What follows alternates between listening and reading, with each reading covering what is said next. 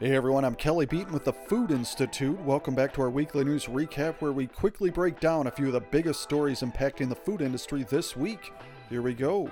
As restaurants grapple with higher chicken prices, operators have been forced to adjust. Noodles and Company is adding a temporary $1 surcharge to all dishes featuring chicken to fight against the rising cost, for instance, and the price of Popeye's crispy chicken sandwich at one New York City location jumped nearly 13% to $4.49 recently. With higher gas prices recently and other items spiking in costs, customers are starting to react to price increases. Technomic said it's noticing visit frequency start to decline and loss of customers, particularly in lower income groups.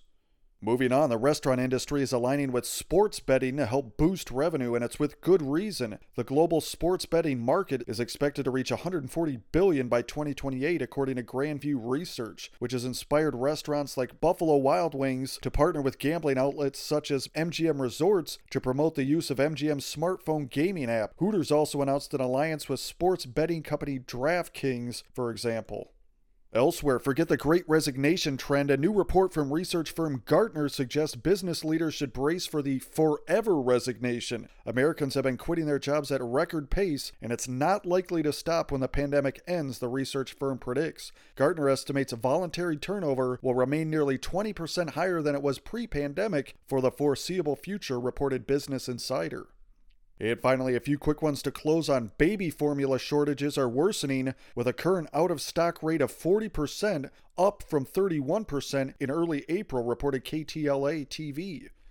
Ingredient shortages are forcing processors to reformulate, downsize, and find alternate sources. Ingredients from locust bean, gum, to stevia to wheat are in perilously short supply, reported foodprocessing.com.